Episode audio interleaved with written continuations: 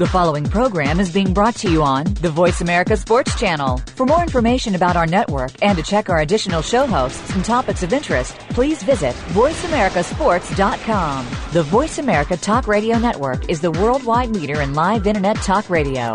Visit VoiceAmerica.com. The views and ideas expressed on the following program are strictly those of the host or guests and do not necessarily reflect the views and ideas held by the Voice America Talk Radio Network, its staff, and management.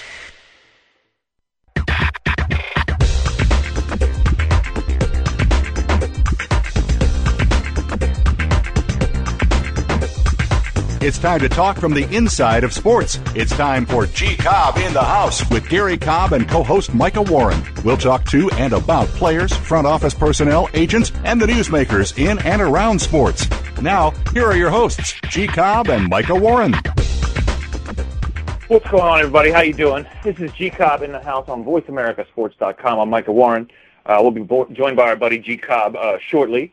Uh, in the meantime, I am here with Bob Cunningham from gcobb.com. What's happening, Bob? Not a whole lot. Yeah, what are you up to? Tell me something exciting, Bob. Nothing. Waiting for Ah. the waiting for the season to start. Yeah, I live. I live Having through you here. watching And- the Phillies. well, you know what? I want to get to something because obviously here in Philly, uh, the big thing is, is the Flyers just going down in the Stanley Cup. Um, and while I'm watching that, I was thinking of something. I know you're not a huge hockey guy, so I won't get into how much I think Leighton just is not good enough to be a Stanley Cup goalie. Um, they made a, a, an incredible run in the postseason. So they come out, they beat you know their big nemesis, the Jersey Devils. They, they mop them up. They get down three games to none to the Boston Bruins. Uh, they come back and tie it at three all. They go down three nothing in Game Seven. They come back and win that four three. They mop up the Canadiens, and they lose in Game Six in the Stanley Cup Finals. Now, if you remember, uh, they had to win on a shootout of the last day of the year to even make the playoffs. I started thinking. I'm, I'm thinking about all this because if you look at the media coverage and the fan reaction, it's almost universally, "Hey, they had a great ride," and they did. They did. They had a great ride. They fought hard. Boy, they overachieved. Whatever you know. Now, two years ago, the Eagles needed pretty much the last game of the season to get in. You know, they needed two teams to lose and to win. You know, to to get into it. They make a run. They take out the Giants and the Vikings, and they, and they make a run deep to the NFC Championship game, and they're within what, ten minutes of, of of going to the Super Bowl. They made a great run, fell just short. How did everyone react? Did anyone say, "Boy, they tried real hard"? Nope. They skewered him. Oh, Donovan didn't get it done again. He's not good enough. This and that. But when the Flyers do it, it was a great run. I mean, Bob, do you think I'm crazy? I mean, you see, did you agree that they're they're treating these two teams differently? If the Eagles came up short, let's say I don't know, for three points short, let's say, in a Super Bowl, to make up that number, Mm. they skewered them. It was never good enough. Flyers haven't won a championship since 1975. Why did they get a pass? I mean, do you notice that? Do you think the Flyers get a pass? Well, if that had been the Eagles that made that run, they'd have killed them. Yeah, I hadn't I hadn't thought of that, but that's uh yeah, I mean you're absolutely right. But the the reason behind that is uh no matter how many people have hopped the Phillies bandwagon and no matter how many people will hop the Flyers bandwagon, Mhm. Philly's a football town. Fans with a football mentality. Eagles have always come first. And I think that's why uh the Eagles get ripped apart because every year it's Super Bowl or bust. You know, they don't settle for anything less, as they shouldn't. But uh, you know, with that run, then and losing to the Cardinals, then people were also thinking, "Wow, we get to play the Cardinals." You know, the Cardinals went on this run; they're not the better team. We should beat them easily and uh, dance into the Super Bowl. But I, I think it's the added, uh, just it's a football town, so the Eagles get a whole lot more scrutiny. Plus, people were always looking to make a jab at McNabb, so that certainly didn't help things. And to me, I think that's probably the difference. Um, for a lot of people, like you said, people getting on the Flyers bandwagon, this whole team was new to a lot of people. They didn't know how obnoxious it is to watch Scotty Hartnell. You know, they, they didn't know, know what it's like to watch Jeff Carter shoot every time he gets the puck, you know, and send it off the back wall that it starts to rush in the other direction. If, if it had been that, and they were familiar with that as, as though they were familiar with McNabb's incomplete passes, maybe you don't get that.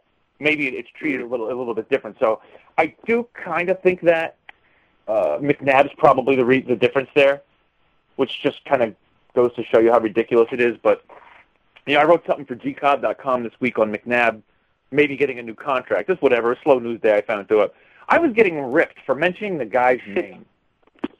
They mm-hmm. ripped me for the oh why, why don't you uh, and of course they Bob you write to the site you've seen where they'll rip us as though G wrote it even though our name is clearly on it. They're like, mm-hmm. what are mm-hmm. you talking about? I'm just like, wow, how can you not see that G didn't write that? but they were like, oh, why don't you go cover the Redskins? This is nonsense. I thought we were done with this guy. There's a lot of venom in this city for that guy. I yeah, don't know uh, what I'm, he did. I will never understand it. Uh, I didn't understand it while he was here. I don't understand it now that he's gone. Uh, I mean, you want to hate the guy now because he's a Redskin. Hey, fine, I'm down with that. But uh, just no one wants to hear his name. They want to act like he doesn't exist anymore. Kevin Kolb is God. I, I don't know. I'm done it's trying to understand honestly, it. It's like somebody's ex-girlfriend. Like, don't even talk about her. I don't want to hear about her. Don't t- don't tell me about her. I don't know what she's doing. I don't know what she's doing. Like the problem, the difference there though is you liked the ex-girlfriend at one point. They've never. Yeah. This is like an arranged marriage for these people, and they're they're happy to see McNabb go. I don't know. And, and I don't get that. And I know we we bring him up a lot on this show. Um, I'm trying to. I don't. Maybe we won't ever really know until ten years down the road when we can really look back and try and figure out where it all went wrong with him. Mm. Where did everyone go so sour? Uh, well, I think you know, a lot of the hype too. What's that? Uh, it was a lot of the hype from day one. You know, you've got a guy like uh, Rendell who knows a whole lot of nothing, right? Uh, sending his goons down to boo anyone not named Ricky Williams. Well, you know, how would that have turned out? Where would the Eagles be right now had they drafted Ricky Williams? Or had they drafted Tim Couch or Akili Smith? You know, 98 was supposed to be the year of the quarterback. It was going to rival uh, 83, and the Eagles were the only team smart enough to draft the right guy. Now the Vikings got a good one, Daunte Culpepper, for a few years, yeah. but he wasn't. Uh, you talk about career, not even close to McNabb. Not even no, close. it's not. But you know what's funny about that, and I, I don't know if people remember this, and they, they probably do. Uh, so the Eagles had the second pick in the 99 draft, mainly because in 98 they were so wretched. They were so. I mean, I don't know if you remember watching that season. I mean, it was week to week. If they completed a five-yard pass, it was like scoring two touchdowns to me. It was so mm-hmm. bad to watch. And, and this is what I never understood about the Ricky Williams thing. Who was one of the few players they did have? It Deuce Staley. Yeah. In his prime, he was phenomenal. He was a very good back then. When you when you win three games, probably by a combined five points, it couldn't have been much, man. They were barely, barely winning yeah. those games. And you, all you have is a running back. Why would you think another running back's going to solve that problem? Well, that was the thing. People, he was had been hyped up like he was the next coming. You know, he was Walter Payton. He was Barry Sanders. You know, he was going to be that guy. Uh, you know, day one. So it didn't matter. He was going to rush for 2,000 yards and scored 90 touchdowns or whatever they expected out of him, and no one saw past that. And and if he and think about also just from a business standpoint, what it would have been like if he was the face of your franchise. Not that he's a bad guy. I mean, he's done some weird stuff, but mm-hmm. not, you know, he's not a terrible person. He's a little weird. Yeah. I mean, the guy, his rookie year, did interviews with his helmet and visor on. Mm-hmm. Because he was just so terrified. He had social anxiety disorder or whatever it was. You know, obviously he goes and plays in the CFL. He's out of the league. He's moving around. Now he's a backup who admitted last year he wanted Ronnie Brown back because he, he he was happier being a backup. Could you imagine if he said that in Philadelphia? Oh, Ricky Watters still gets uh, destroyed for for who for what? That's that pales in comparison to the stuff Williams has pulled. Right. So now you and so, so now you you had Donovan, who was the face of the franchise. They didn't even appreciate that because for whatever reason, and you know, which we still don't completely understand.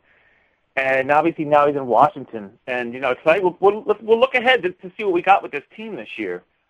Um, but Kevin Kolb's your guy. All the people out there that wanted Donovan gone, you got your wish. And Kolb better be the guy. So uh, we got to go to break shortly, but but I, I do want to start this. As far as what are your expectations for this team this year? Um, G and I were do, having some discussion about this with some other people, and I was getting skewered for saying, you know, if they're six and ten, and he was asking, us, well, what's progress to you? What's progress? I'm thinking, well, how can you really judge progress? You can't say, well, you have to be better than last year, because you got a whole new quarterback. You got rid of your franchise quarterback. So aren't your expectations expectations adjusted at this point? Mm-hmm. And, and what what would be a positive step for this team at this point? Uh, uh, for next year, for me, eight and eight is like uh, uh, is like an NFC Championship run again. Really? Uh, uh, yeah. I mean, you look. Aaron Rodgers uh, took over the Packers six and ten. He had a good statistical year, but the team around yeah. him wasn't there, so it's a different circumstance. Kolb has a bit of a better team than I think Rodgers had. Uh, so I think they overachieved in 07 for their 13 and three record, but it's a brand new guy, and I don't McNabb hater or not. If you look me in the face and tell me Kolb, at least for a couple years, is not a step back from McNabb, the way Rodgers was a step back from Favre, you're crazy. You're either in absolute denial or you're an idiot, because he is a step back. There is a step down, and they're gonna have a lot of growing pains with him. Eight and eight would be a fantastic season and that also doesn't take into consideration the fact that this is, you know, it's Kolb's ship this year, but he's not solely responsible for the outcome of these games. Uh, and we're going to get into this too, because right now, you know, it's funny. The whole, almost the whole time McNabb was here, he had a great infrastructure. His offensive line was pretty reliable. Um, with Runyan and Tra Thomas there almost all the time, he had a pretty solid offensive line, but no weapons on the outside other than you know maybe Westbrook and, and for a time Terrell Owens or whatever. Now Kolb has all these weapons on the outside. I don't know if they can block for him. Mm-hmm. I, are you terrified of this offensive line and, and take into account the fact that if he's an inexperienced quarterback, which he is, not his fault, he's got to know where that blitz is coming from. And if it's coming up the middle, you might just, just take a look at those last two Dallas games.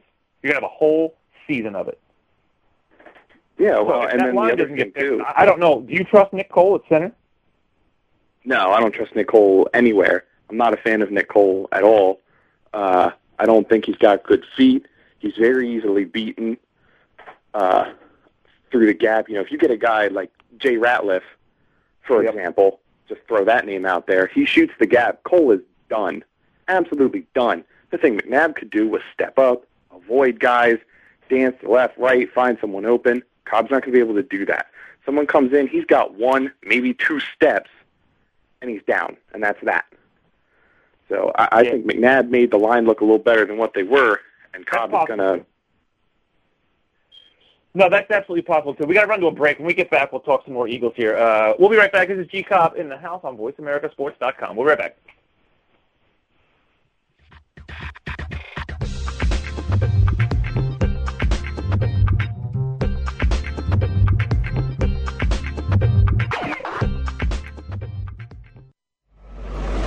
your internet flagship station for sports, Voice America Sports.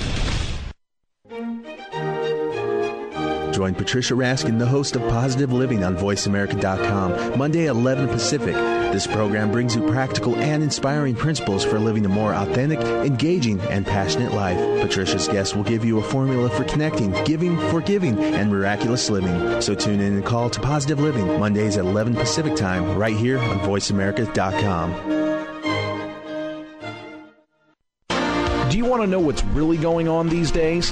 Well, Capital Thinking takes you inside the worlds of policy, politics, law, and business. What happens in Washington, on Wall Street, and in our nation's legal system impacts your business every day. We're taking you on a behind the scenes tour of all of it. Each week, we bring you unfiltered conversation with a variety of influential policymakers, lawyers, and business leaders. I'm Kevin O'Neill, and I'm your host as Capital Thinking tours the halls of power. Join me for Capital Thinking on the Voice America Business Network each Thursday at noon Eastern and 9 a.m. Pacific Time. If you want to get ahead, you have to stand out from the crowd, the clutter, and the competition. Are you? Tune in each week for Standing Out with Lauren Saunier. Lauren and her guests have the secrets that can help you and your business get noticed, get attention, and achieve your desired results no matter where you're starting from. Standing Out with Lauren Saunier, live every Friday at 12 noon Eastern Time, 9 a.m. Pacific Time on the Voice America Business Channel. Get ready to be a marketing machine.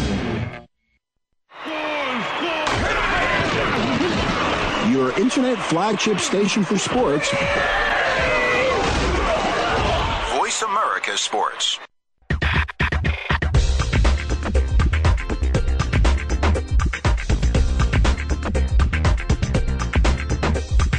You're joined up with G Cobb in the house, featuring Gary Cobb and co-host Micah Warren. You want to get in on the conversation? Call in now. It's toll free. 1-888-346-9144. That's 1-888-346-9144. Or send an email to Gary Cobb at AOL.com. Remember, two R's and two B's in that name. Now back to G Cobb in the house.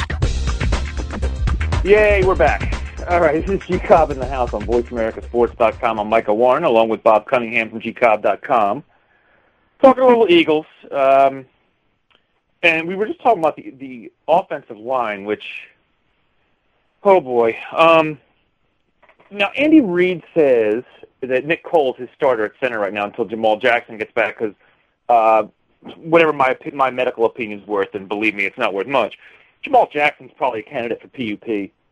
Um, I, I haven't seen them say anything specifically, but um, he's not going to practice all training camp most likely, and if he's not going to be ready for week one or two, you probably just put him on the uh, physically unable to perform list, and you get his roster spot whatever till week six until they can bring him back. Um, but until that point, they're saying Nick Cole's the guy, despite the fact that they had in this recent minicamp, he was telling me that it was Mike McGlynn and AQ Shipley were taking all the reps at center. Now, does that make any sense to you, Bob? If, if you have a new quarterback, a new offensive line too, because you got Herremans is out, and they're saying they think he's going to be fine, whatever. Yeah, whatever that means. That doesn't mean anything to me. Um, you got some guys shuffled around. If you're if you're Andy Reid and you know he has everything down to their bathroom break scheduled out, would he be wasting any time at all with McGlynn and Shipley if he was sold on Nick Cole? No, it clearly shows he's not sold on Nick Cole. Uh, but you know, Reid doesn't he doesn't like to waffle to the media. He likes to tell them something uh, concrete, usually, uh, even if it's whether it's true or not. I mean, the truth is a small obstacle for anything he says to the media. So uh, I think there's clearly a competition there, at least as far as Reid is concerned, and I think it'll last probably all through the preseason. Yeah, and we'll see what happens with that. But that does affect, depending on what Nick Cole does, and now it affects your right guard situation. Um, if if you have to pick a guy right now, you can't put Max Jean-Gilles back in there. I mean, yeah, well, they're talking about uh, the ideal situation is that Stacy Andrews is ready to go, uh, and, that he, and that he's worth the money. I mean, he is a year removed uh, from the knee surgery. So he's, he's not ready to go this year, you got to move him. Now, knowing what you know now, because Nick Cole, I'm okay with it right guard. You don't like him at right guard either, or you just hate him at center? Well, I really hate him at center. Uh, he's a serviceable right guard, uh, but again, I think uh, when it comes to you know against the three-four front, uh, he's not going to be able to get out to uh, to a linebacker. He's not going to be able to get out to that second level. He's not athletic enough. And then uh, it seems like in pass coverage, he wants to stop and plant his feet. So when someone blitzes him, he is just trying to reach out and grab him. Well, and he's like five seven, so he's not grabbing anyone. And it's just the Ole.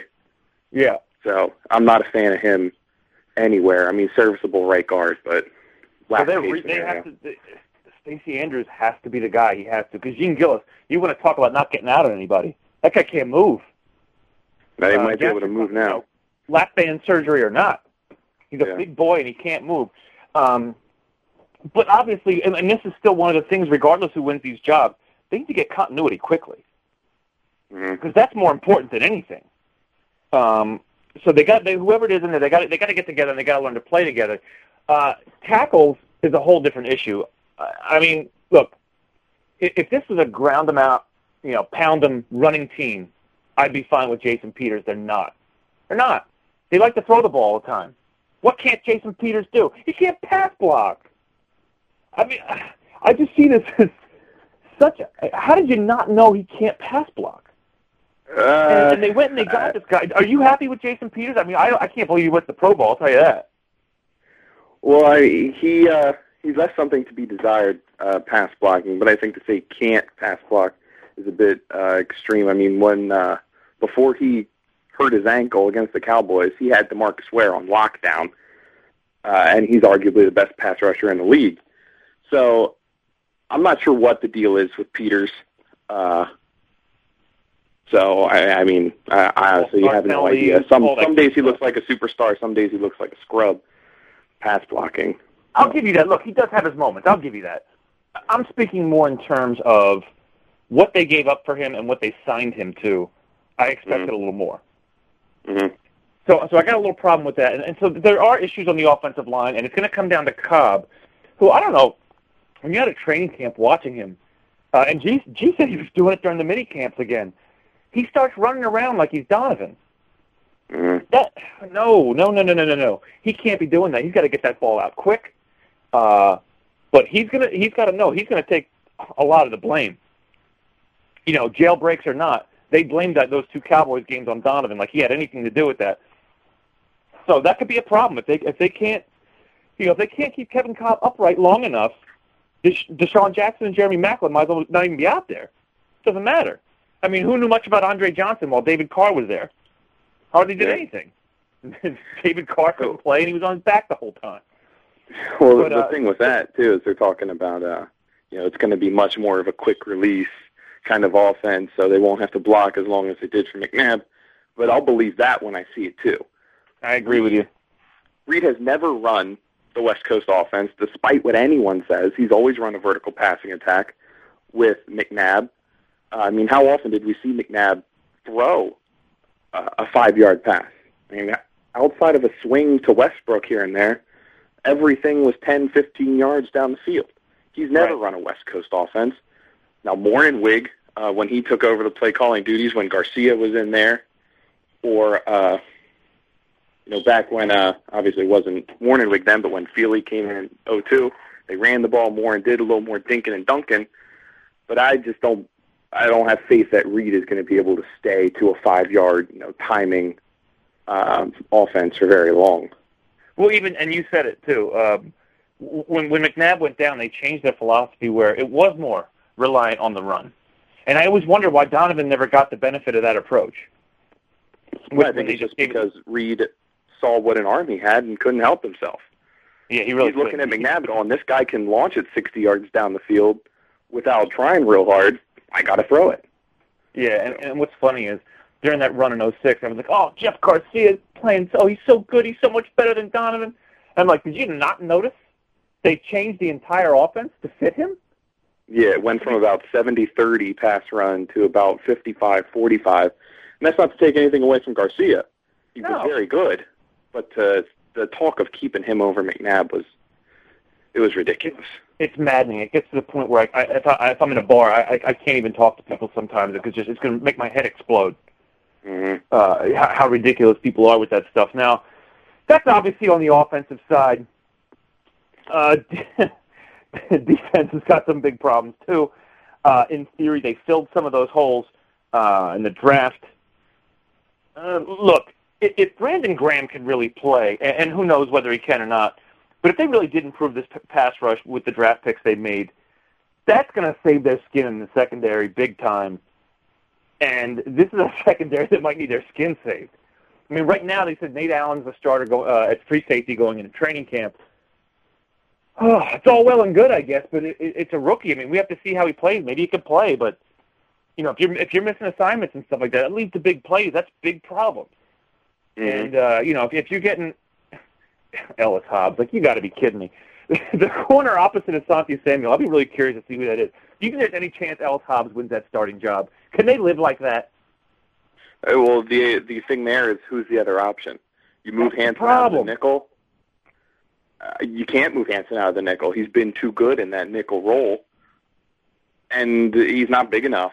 He's. I mean, you talk about small corners. I mean, Hanson is what five two, a buck twenty. I think Hey. so, something like that. I mean, how is he going to cover Dez Bryant or Roy Williams or uh, Miles Austin or anyone? I mean, he couldn't cover Santana Moss. But it- it's. I just don't have any faith in him on the outside. Macho Bella Harris Cobb is out coming there. off of a neck injury, and he's not. He's never been a very good corner. And yeah, so I mean, he, again, option. he's like he's a serviceable guy, but man, as a starter, okay I, I I still think trading Sheldon was. It might have been a worse move than trading McNabb, and it was. It's just bad. I, wasn't a fan of it uh, when they did it. You know, if, if you had, you know, the, the year they let um, after 2003 when they let they let Troy Vincent and Bobby Taylor walk, that was fine because you had these two kids in Lito and Sheldon. You, at least you had something. We didn't know if they could play. They were kids, but it was time for them to play. Uh, you, you, now you trade Sheldon. What, you got to tell me Macho Harris is going to start? You got to be kidding me. I mean, I guess he's Yeah, well- even worse than he was at safety. But yeah, well, and corner is his natural position. Is the other thing too. I look at Macho, and I'm hoping it's a Winston Justice type of story. I mean, people were on Justice. Oh, he can't play left tackle. Can't play left tackle. Okay, fine. He didn't play left tackle college either. You know, you don't you don't make uh, as far as Justice goes, you don't make a right tackle in college to a left tackle in the pros. So maybe Macho is just a corner. You know, that's that. So maybe he uh, plays well there. Yeah, maybe. Uh, unless uh, Trevard Lindley is some stud they found in the fourth round. I mean, A lot of people had him as a reach too. A lot of people I saw had him as a sixth round pick. I mean, me does that mean a whole lot? Of course not. no, it doesn't. Um, but it makes you think you could have had him later, if nothing else. Yeah. Uh, and, and the secondary is still hurting. Now, as far as Asante goes, you know, I've heard stories that they are not happy with him at all and that they'd get rid of him if they could, which I find real tough to believe, considering how thin they are. This guy makes a ton of money. Supposedly last year he wasn't listening to coaches. He was talking back to coaches in meetings, and he is not a real popular cat right now with the team. But talk about having a team between the legs. What are they going to do? Get rid of him? Know, there's So nothing Macho Harris do. and Ellis Hobbs your starting corners? If you were going to move him too, it's it was uh, draft weekend. Now it's far too late. Even if they wanted to get rid of him, they don't have a choice. They got to keep him. I'm not a fan of him. I'm not a fan of anyone who, uh, you know, he said to Philly.com just a couple days ago, you know, I'm not going to tackle. I don't get paid to tackle. Uh, and he wants to talk about his interceptions. Now he went to the Pro Bowl. That's all well and good, but your team didn't do anything, and your team didn't do anything because you refused to tackle a wide receiver when they ran a screen in Dallas. So Well, he I'm, I'm sick of him, and I think the team is too. those two Dallas games, he was supposed they were calling for him to be up on the line, and he lined up Mhm. ten yards off. Yep. How do you? And he refuses to play that? man. And that He was just- the thing uh, with him coming over from New England. People said, "Well, he's a system corner. He plays that that zone, uh, kind of awkward uh, coverage that Belichick runs out in New England." I was like, "Well, I mean, yeah, but how hard is it to play man up on a guy?" Well, I, I had no idea he was just that big of a a pansy. Yeah, he's sounds like a real pain in the rear end uh, to these guys. Um, but we got more defense and stuff to go over. We got to take a break, but uh, we will come right back here. We'll have more Eagles and maybe Phillies and whatever else you want. You can give us a shout. Uh, this is G Cobb in the house on VoiceAmericaSports.com.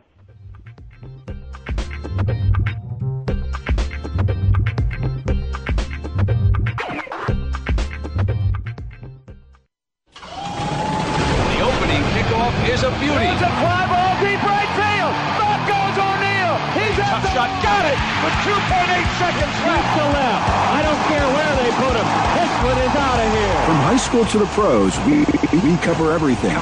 Let your voice be heard. Voice America Sports. Hey, football fans, are you ready for an intelligent discussion about the Buffalo Bills and the National Football League? Are you tired of listening to talk show hosts that have never played football? Instead of answering your questions, they prefer to listen to themselves. And when they don't like what you're saying, they just cut you off. Well, that won't happen on the Jeff Nixon Sports Report. Keep it clean, stay relatively calm and rational, and the discussion will flow well. Join Jeff Nixon Monday afternoons at 2 p.m. Pacific, 5 p.m. Eastern on the Voice America Sports Network. Frankly Speaking About Cancer is a program designed to empower survivors and their caregivers to deal with the social and emotional challenges of cancer. Drawing on resources from wellness communities throughout America and abroad, the show will invite physicians, researchers, nurses, social workers, patients, and caregivers to share their advice on how to live a better life with cancer. Join host Kim Tibaldo, President and CEO of the Wellness Community, Tuesday afternoons at 1 p.m. Pacific Time and 4 p.m. Eastern Time on the Voice America Health and Wellness Network. What it comes down to, ladies, is that defining line between been there, done that, and ain't going back, baby. Yeah, I've heard them call you yuppies and baby boomers, maybe even dolls, babes, darling, sugar, and sweetheart, but I say that women are truly amazing. Join Dr. Marlene for Amazing Women, Brains, Beauty, and Style every Wednesday at 1 p.m. Pacific, right here on the Voice America Women's Radio Network. Your internet flagship station for sports, Voice America Sports.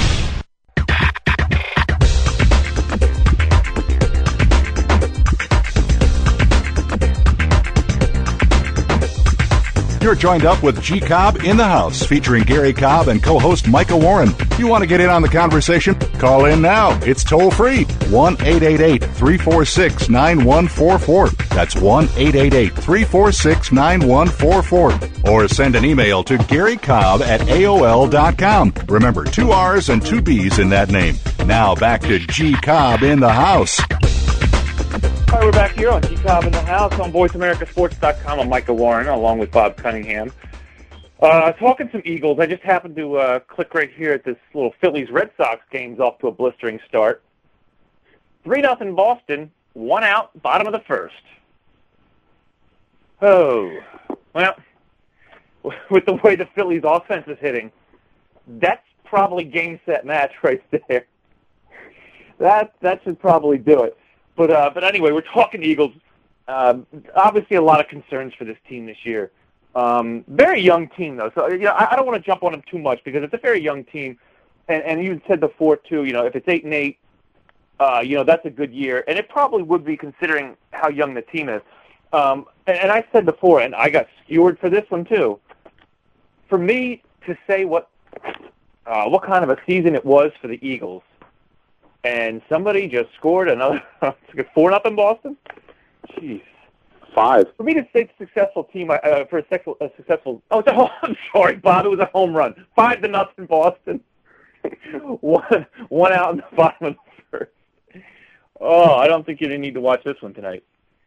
But uh, for for me to say what, what a successful season is, I really wanted to see how they're playing at the end of the year. Let's say last three, four games, how they're putting it together. Um, and I guess I had made the mistake of comparing it to the 99 season, which is not a direct comparison. I didn't mean to do that. But remember the 99 season, they were starting to be more competitive. And then those last few games, they started to look like a different team. Mm-hmm. You, and, and so you had this hope going into the following season that, well, yeah, they were 5 and 11, fine, that, that's great. They were, but it looked like they were building on something. And that's really what I want to see with this team.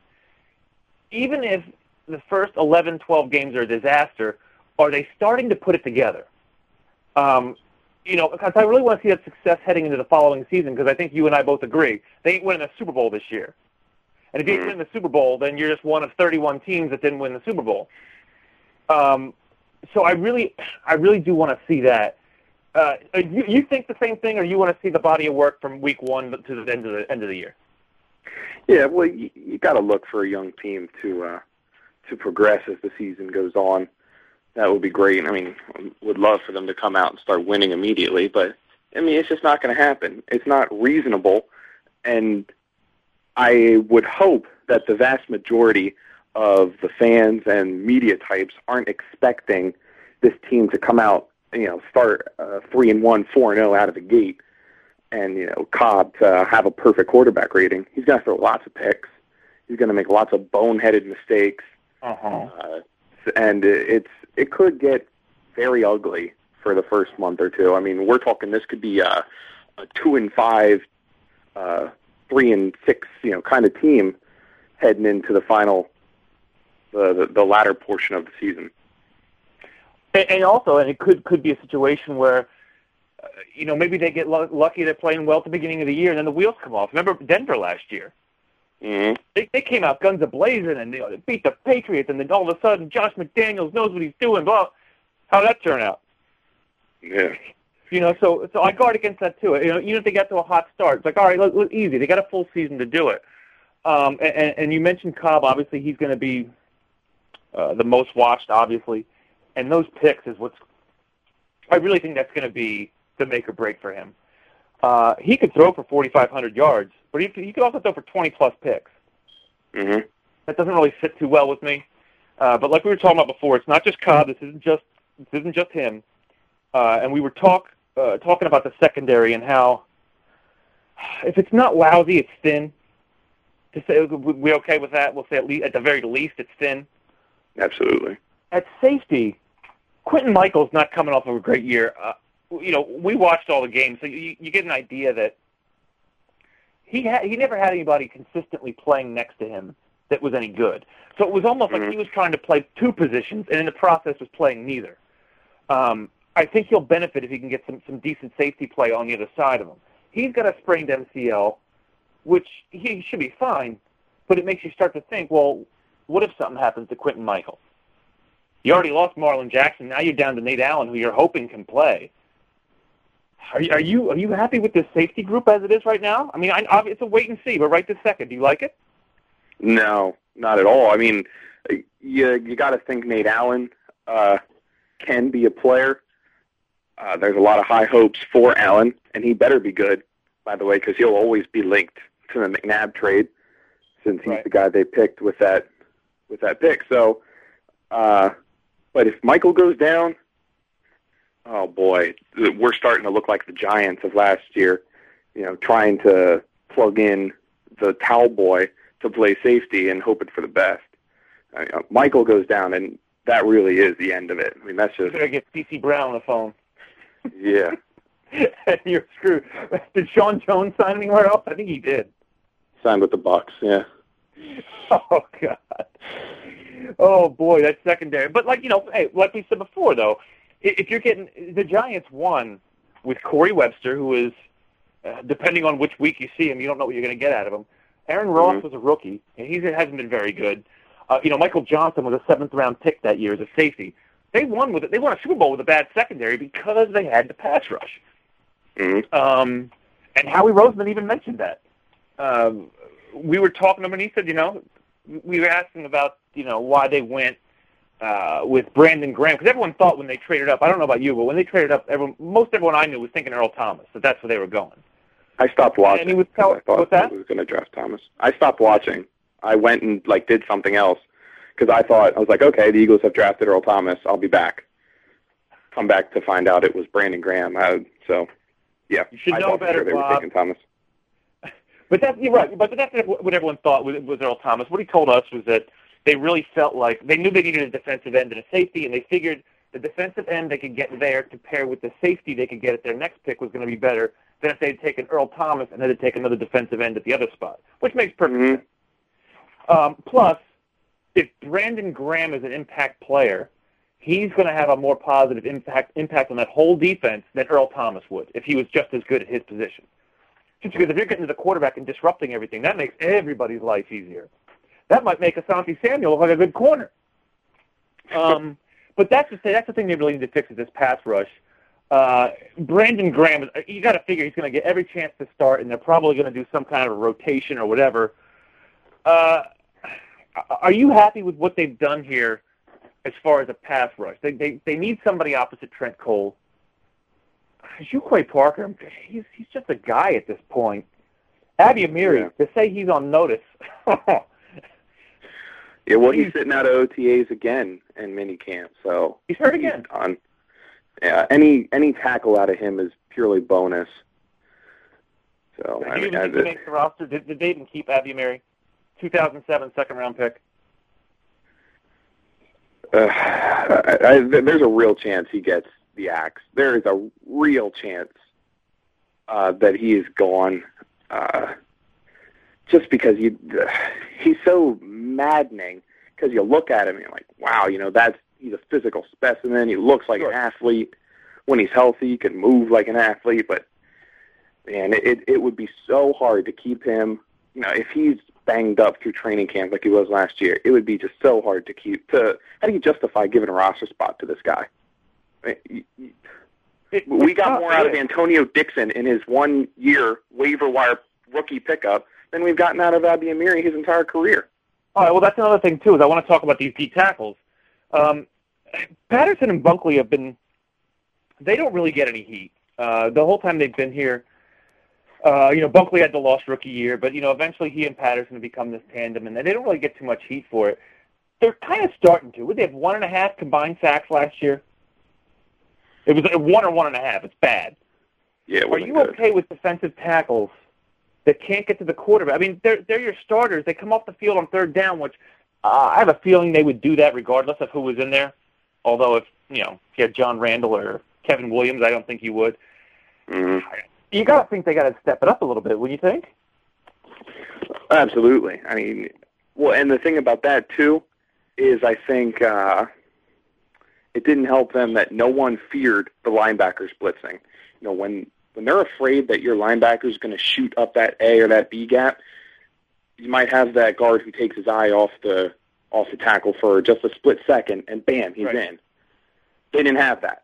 They were double teaming one or the other because no one was afraid of that blitz. No one was afraid of the linebackers. Uh, but uh, I mean, it, not trying to make excuses for them. They need to be better, both of them, rushing the passer. Bunkley especially. That's what he was brought in for. That's what he Right. did at Florida State. So, And Patterson sure was, was very good at that USC also. mhm. Um, but uh, but yeah, and, and it's not just them. Uh, speaking of speaking of busts from Notre Dame, Trevor Laws wasn't even dressing toward the end of the season. This is another guy, second round pick, in 08. What have they gotten out of him? He he, he doesn't even get out. He doesn't even dress. They don't even put the uniform on him. I mean, I, I, can, can they really keep Trevor Laws knowing that you know Antonio Dixon was giving him more? Yeah, I mean, they're just lucky that uh, they had that 49th pick and that they grabbed DeSean Jackson. Could you imagine Philly right now if we were looking at going, wow, we got Trevor Laws and DeSean Jackson was on the board? But fortunately, that's neither here nor there. Uh, I mean, yeah, he's a guy though. You got to give him a, another year, I think. If you Really, can you're going to give Laws another year? You don't think this is it for him in training camp? it's real hard because I mean, with a lot of guys, you think you look at the rookie year, you don't expect much of anything. So he's really had one year. It was a terrible year. He did nothing, but a second round pick, you've invested, uh, you know, such a high pick in him. I think you got to give him one more year if you can find the roster spot. If there's a guy who outperforms him, they'll cut him. Cut him and Yeah, move and I- on. No, we got to take a break, but you make a good point too. We haven't even done roster numbers or, or who's keeping where or how many or what position they're keeping. So it is it is kind of tough to say at this point. But we got to take a break. Uh, we'll come right back here on G Cobb in the house on VoiceAmericaSports.com.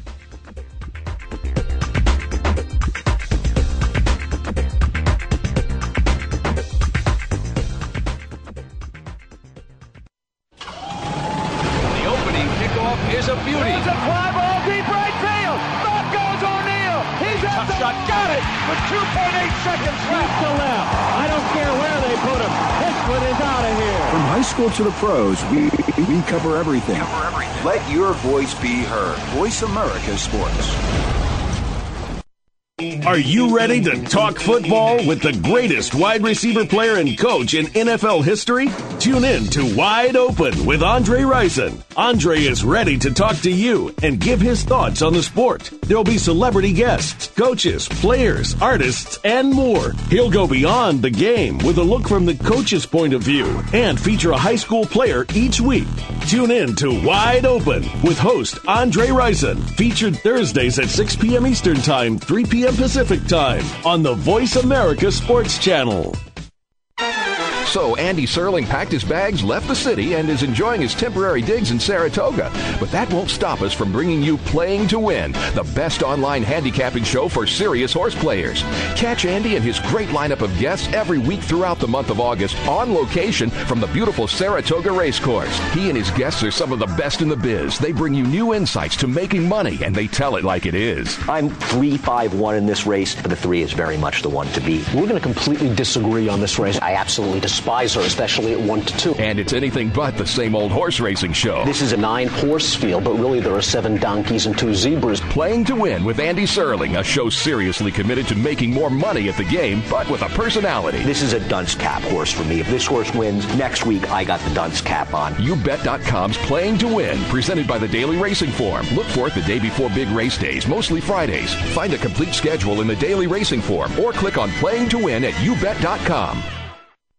The IS Outdoors Talk Radio Show brings two well-known outdoorsmen to the Voice America Network with hunting and fishing info news, talking about everything from new sporting gear, places to hunt and fish, and getting more from your recreation time. Join hosts Brock Ray and Don Kirk Thursday mornings at 7 a.m. Pacific Time for IS Outdoors on the Voice America Sports Channel. With their combined experience of 60 years in the woods, Brock and Don have traveled widely, creating TV shows and writing articles on hunting and fishing. Blessed with down-home humor, they are also well-versed in environmental concerns, firearms ownership, and animal rights issues. IS Outdoors offers brisk interaction with the audience, soliciting opinions and questions on a wide range of outdoors subjects. Tune in every Thursday morning at 7 a.m. Pacific Time to the IS Outdoors Talk Radio Show with Brock Ray and Don Kirk, right here on the Voice America Sports Channel. The fans now have a voice to speak their mind. No holds barred. They bench his ass and, and move on. I just, I just think that the coach made a mistake. All crazy.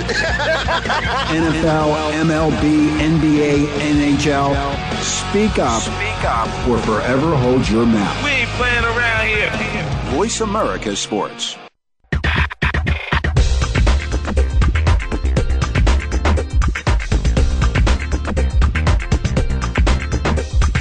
You're joined up with G Cobb in the house, featuring Gary Cobb and co-host Micah Warren. You want to get in on the conversation? Call in now. It's toll free. 1-888-346-9144. That's 1-888-346-9144. Or send an email to Gary Cobb at AOL.com. Remember, two R's and two B's in that name. Now back to G Cobb in the house. Back here on G Cobb in the house, I'm Michael Warren along with Bob Cunningham, and we've been talking some Eagles, but uh, starting to get this feeling in my stomach like we do when we talk about the Sixers. Uh, regarding the Phillies, it's five to nothing right now in Boston. Uh, my buddy Jay Jay Ashworth is up there who uh, hosts this show with us from time to time, so I'm sure he's feeling like that trip to Boston was worth it. Hope he's got tickets for tomorrow. Um, I, I don't get too concerned about this stuff right this second. They're two and a half games back. Uh, the Atlanta Braves. I don't really get into that. It's early June. I'm not really worried about standings. You know, there's a lot, there's a lot to go. Um, but one of the concerns we had to start the year was starting pitching. Uh, that was a, really well, other than tonight. You know, for the most part, hasn't been bad. Um, Jamie Moyer has two complete games. Kendrick, better than we thought he'd be. Probably. I mean, as soon as I found out he was going to get some serious starts, I mean, I, I puked a little in my mouth. Um, Hamels has actually been all right. He's been pretty good. Uh, we know about Halladay. Blanton is Blanton, but it's actually been okay. Uh, another thing that's concerned us was the bullpen, which still does. But the thing that nobody was concerned about, and, and I don't necessarily think we have to be right now, is this lineup. They can't hit a baseball. It, it is unreal how bad they have been. And this is beyond just, uh, well, they had a slow, you know, uh, bad series here and there. This lineup has been dreadful. Jayson Werth, who was red hot, uh, he has a single tonight, but he's been dreadful. You know, is Ibanez ever going to get it going? And then it seems like Utley and Howard start to press. Uh, you know, I, I know it hurts to lose Rollins, how many teams can lose their leadoff guy and still have a guy like Victorino to come in and step in and play leadoff? So I, I, I don't really buy the Rollins argument. The lineup's too deep. I mean, what's your level of concern, Bob, right now? Uh, what worries you the most about this team? It, it, you, I kind of just figured the lineup's going to come around. I don't worry too much about it. Is that your biggest concern, or is there other problems you have with this team? Well, I mean, the Jamie Moyer tonight is starting to look like Jamie Moyer again. Yep. Uh, the, the complete games they weren't going to last all season. Now it looks like wheels are coming off a bit for him, so that's got to be a concern. You know, when Happ comes back, uh, how effective will he be? When Madson comes back, when Rollins comes back, how effective will they be? That's still a concern. Injuries are huge, and yeah, the lineup they just they look uninterested, like they'd rather be somewhere else. You know, like they thought they were going to come in this year, sweep the NL, and they'd meet the Yankees again in the World Series. You know, uh, the, a lot of, there's a lot of stories coming out of the locker room of Manuel having to get in people's faces, and they're watching movies before the game, and he's having to turn them off uh, and try to get them focused on the game. It sounds like complacency to me. It sounds like a team who can't handle the winning anymore. Well, and, and if you remember, even in the past few years, this team always performed their best when it was all right. Well, you know, it's August. You better do, better make your move at some point, and then they would get hot and they'd play well. Um, mm. In the in the past, oh god, I think someone just popped another homer. It's a two-run homer. Oh man! I have to wait for my little my little major league pitch by pitch thing to tell me what happened. But they scored a run. They had a runner on first, um, and you know, Bob, you might be right that this is a team that maybe they did uh, read their headlines a little bit. Mm-hmm. Maybe they started to believe that all we have to do is show up and we're going to win. And then when it didn't happen, maybe they start to push the panic button. I, I will say this. Um, oh, so I was a double. My my apologies. It's only six to nothing.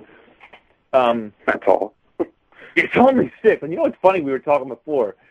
Uh, when when I looked at the lineups, I was baffled. I look and I see Jamie Moyer has a better ERA than John Lackey, who was the big free agent for uh, for the Red Sox. They got him from Anaheim. I'd like to revise that. Moyer now has a worse ERA than Lackey, and he had like 40, 50 points on him. Just in this two innings, he's now got a worse ERA than Lackey. Oh Lord, oh boy. And, and again, I'm I'm still reserving my anger or, or frustration because I think it will come around and at one point they'll, they'll start hitting the ball. But right now, I guess you could look at it like I'd rather they do this now than in September. Oh my lord, another run scored. I, I'm watching this. I'm just watching this on my, my pitch by pitch. So, oh god, this is something else. You know what? I guess if you're going to melt down, do it all at once, right? Yeah, at least make it interesting. So yeah, maybe maybe Lidge can get some work tonight. Um, He's actually been okay. And you know, you mentioned when Madson comes back. First of all, that guy should not get paid for eight weeks.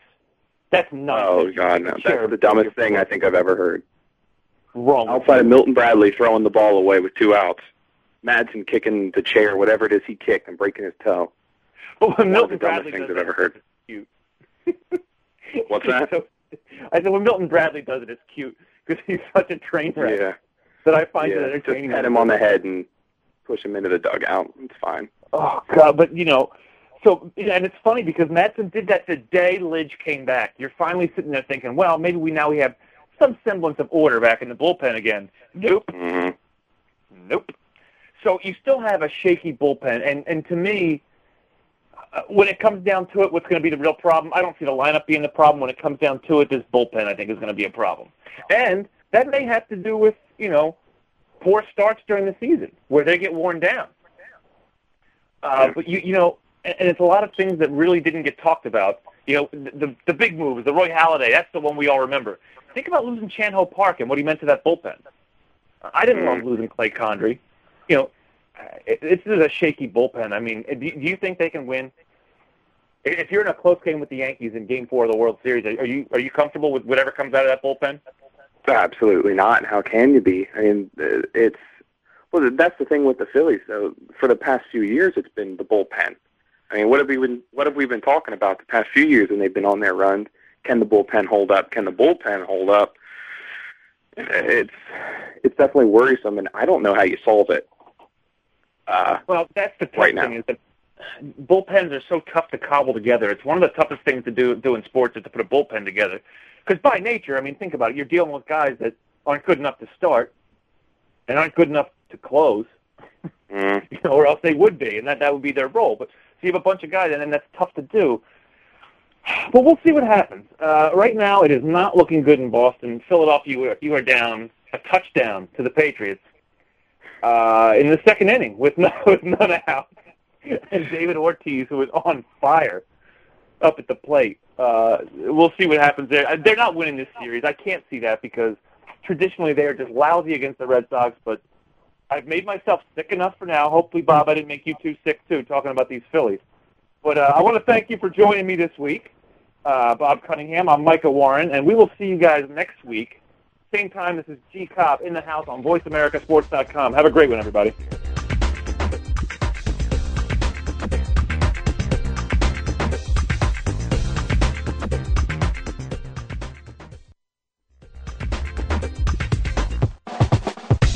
Time to break the huddle. We'll be back again next Friday at 4 p.m. Pacific, 7 p.m. Eastern for another edition of G Cobb in the House with Gary Cobb and Micah Warren. Have a great weekend, and we'll see you again soon.